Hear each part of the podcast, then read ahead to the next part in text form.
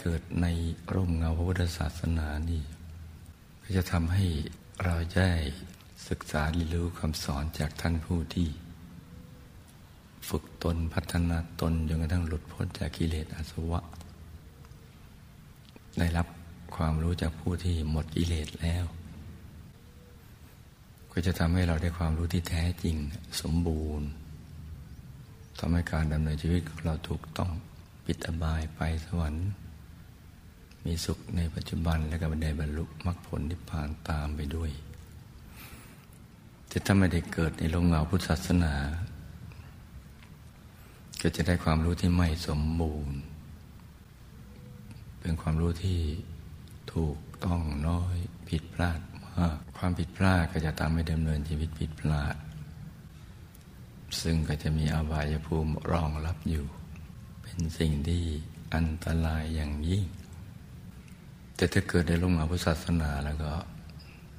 การดำเนินชีวิตจะถูกต้อง ปิดอบายไปสวรรค์มีสุขในปัจจุบัน เพราะว่าทำตามคำสอนของผู้ที่ดำเนินชีวิตถูกต้องนำใจมาสู่ตำแหน่งที่ถูกต้อง เพราะนั้นเวลาจะคิดก็คิดถูกต้อง พูดถูกต้องทำถูกต้อง สิ่งที่ถูกต้องดีงามก็จะมาเกิดขึ้นกับตัวเอง นี่จึงเป็นเรื่องที่สำคัญ ถือว่ามีบุญมากในการที่ได้เกิดในร่มเงาของพระพุทธศาสนา ที่นี่จะได้เกิดอย่างนี้ได้ก็จะต้องมีสายบุญกับพุทธศาสนา เช่นมาบวชหรือทำนุบำรุงพระพุทธศาสนา ในฐานะเป็นเครือขัดเป็นญาติโยม อย่างนี้เป็นต้น สายบุญนี้ก็จะเชื่อมโยงกับพระสัมมาสัมพุทธเจ้า ท่านมันเกิดขึ้นที่ไหนนี่ เราก็จะไปเกิดที่นั่น หรือไปเกิดอยู่ในความรู้ของพระองค์ท่าน แม้ท่านดับขันธปรินิพานไปแล้ว แต่พระธรรมคำสั่งสอนของพระองค์ก็ตกทอดมาถึงพระสงฆ์ซึ่งทรงจำศึกษาเอาไว้เป็นตัวแทนของท่าน ก็เป็นประหนึ่งท่านยังทรงมีพระชนชีพอยู่ เราก็จะได้ศึกษาเรียนรู้ดำเนินชีวิตได้ถูกต้อง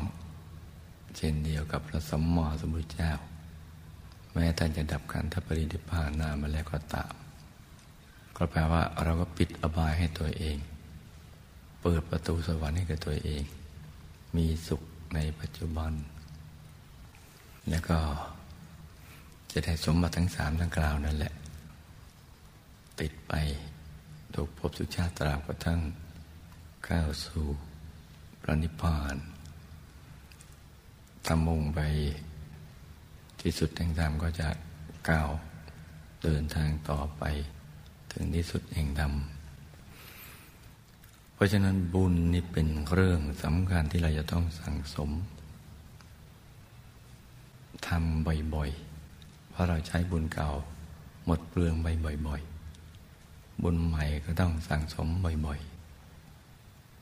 ๆ เรามีช่วงโอกาสสั่งสมบุญ เฉพาะตอนเป็นกายมนุษย์หยาบเท่านั้น